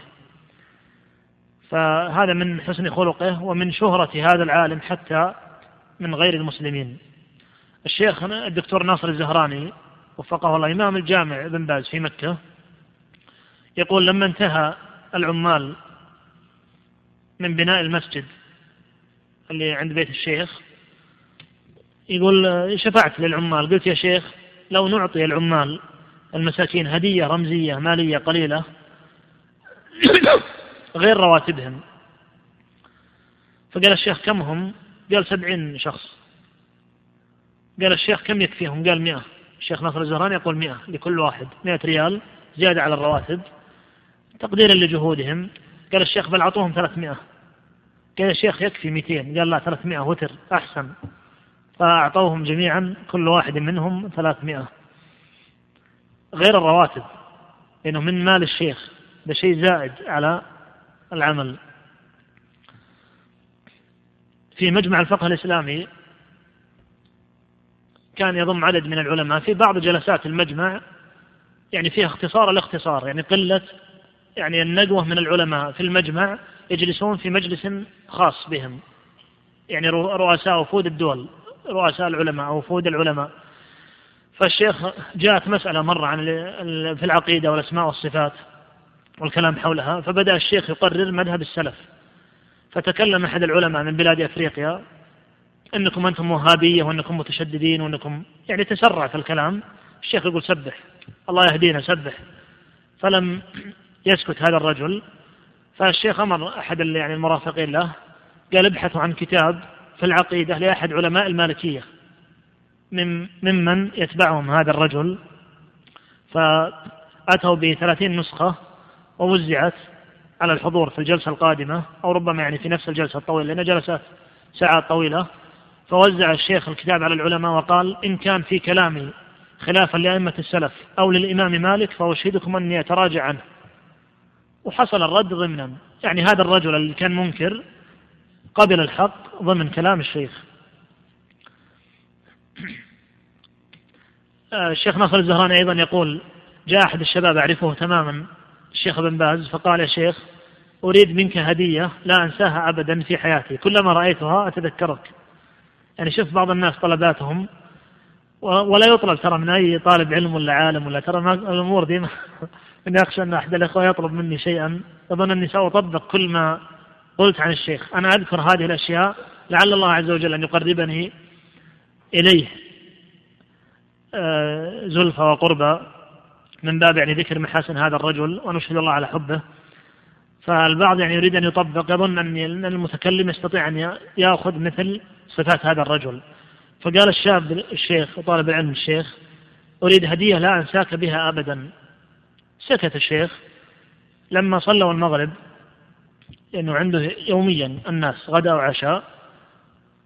فهذا الرجل ذكر أحد مرافقي الشيخ حتى ما ينسى. فناداه الشيخ فتذكر الموعد وما قال له اليوم أو بالأمس فخلع مشلحه وأعطاه إياه. فقال هذه الهدية ما تنساني إن شاء الله. كاتبة صحفية تقول في بداية عملي الصحفي دكتورة هي صارت دكتورة فيما بعد ولها كتابات شهيرة. تقول في بداية عملي الصحفي كنت سأكتب موضوعا حول مشروعية تأخير صلاة العشاء وأنها تخفف على الناس في الاجتماعات والمؤتمرات وغيرها والحفلات يعني الرسمية اللي فيها يعني أمراء وغيرها. وأني يعني أريد أن أقترح هذا الاقتراح في مقال وآتي بالأدلة أن صلاة العشاء لا بأس أن تؤخر إذا كان فيه حفل. فتقول اتصلت على الشيخ وقال صحيح ما قلتي وهذه سنة لكن لو تكلمت يا بنتي بشيء ينفع المسلمين وهو أحسن أو تتكلمين عن يعني أمور تتعلق بالنساء وهي أفضل لك. تقول فتركت هذا المقال ولم يعني أكتب عنه واقتنعت بكلام الشيخ. تقول في قبل اتصالي على الشيخ اتصلت على أحد العلماء أسألها واستشيره عن هذا الاقتراح فقال أنتم من حريم ما ينفع لكم إلا الكنس والطبخ. ما تنفعين لا مقالات ولا شيء عرفت بالعلم. تقول الفرق بين هذا العالم وبين آه، الرجل الأول أيضا من العلماء لكن لم تسمه في هذا المقال. من حب الشيخ للسنة اهتمامه بقضية الوتر مثل 300 ريال اللي قلتها قبل قليل أو إذا شرب ماء وأراد أن يأخذ كأسا آخر يشرب ثالثا أو عصير أو تمر غالب التمر يقف على وتر. مرة سلم عليه أحد الأشخاص وعانقه قال الشيخ السنة المصافحة فقط لا تعانق. لأنه يظهر أنه من الملازمين له دائم مع الشيخ فيعانق الشيخ. فقال الشيخ لأني أحبك يا شيخ. قال السنة أحب إلي منك. فما يحتاج المعانقة. مرة الشيخ لبس مشلحا طويلا زيادة على الكعبين لم يعلم به. فقال له أحد الحضور يا شيخ هل لك رأي تغير حول قضية الإسبال أو اتضحت لك بعض الأقوال أو فتاوى والأدلة فسأل الشيخ فقال الشيخ ترى طويل. فأول ما علم أن المشلح طويل ألقى به وقال قصروه. فلم يبقى عليه. لما رجع من أول رجوعه من المدينة عام 1390 أو 91 وهو إمام الجامع الكبير حتى هدم الجامع الكبير عام 1408 أو يعني قرابة 18 سنة. والشيخ هو الإمام والخطيب ويلقي الدروس في الجامع الكبير. فلما هدم وبني مرة أخرى البناء الأخير هذا اقترح عليهم الشيخ بن باز تنازل لسماحة الشيخ عبد العزيز آل الشيخ وفقه الله. يوميا الشيخ في كل فجر يتصل على أحد عشر رقما من الموظفين عنده على بيوتهم لإيقاظه من صلاة الفجر على البيوت وعلى بعض أقاربه. من بركة وقته رحمه الله في مجلس من بعد صلاة المغرب إلى أذان العشاء فقط لأن الشيخ إذا أذن العشاء كائنا من كان عنده يترك كل شيء ويذهب للمسجد. هذه طريقته. أيا كان العمل أو الظروف أو مسألة طلاق أو ضيف أو ملك هذه طريقته. إن لزم عليه بعض الناس في إنهاء معاملات يقول وأنا رايح للمسجد اسأل أو بعد الصلاة إحنا راجعين. ثم يعشي الناس. فالشاهد أن من بركة وقته من بعد المغرب إلى أذان العشاء أجاب عن ستين سؤالا من أسئلة الحضور ومرة قرأت عليه عشر معاملات طلاق عشر معاملات بين المغرب والعشاء. ترى مغرب الشيخ هو مغربنا لكن فرق يعني بركة. ف والمسائل الطلاق تحتاج إلى تركيز.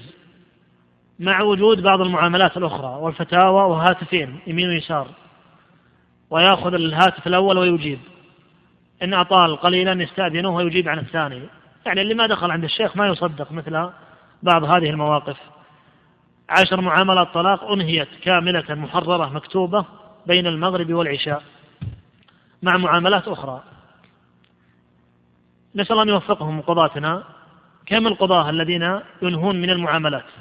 خلال ساعة وعشرة أو ساعة ونصف من صلاة العشاء إلى المغرب أو خلال الدوام. مرة بعد الفجر إلى طلوع الشمس في المسجد أو في البيت يعني إلى طلوع الشمس قرأت عليه أربعين معاملة ما بين طلاق وما بين فتاوى مهمة وأحداث مهمة. مرة سافر من الطائف إلى الرياض وقرئ عليه ستين صفحة من كتاب أعلام الموقعين. واللي يعرف كتاب أعلام الموقعين من طلاب العلم يعرف أن الكتاب دسم وصعب لابد من تركيز وربما يعني إعادة أكثر من من نقطة. ستين صفحة من الكتاب. ولما نزل في المطار من سيارته إلى منزله من المطار إلى منزله قرأت عليه قرأ عليه تقرير عن مشروع دعوي في خارج المملكة يتكون من سبعة عشر صفحة.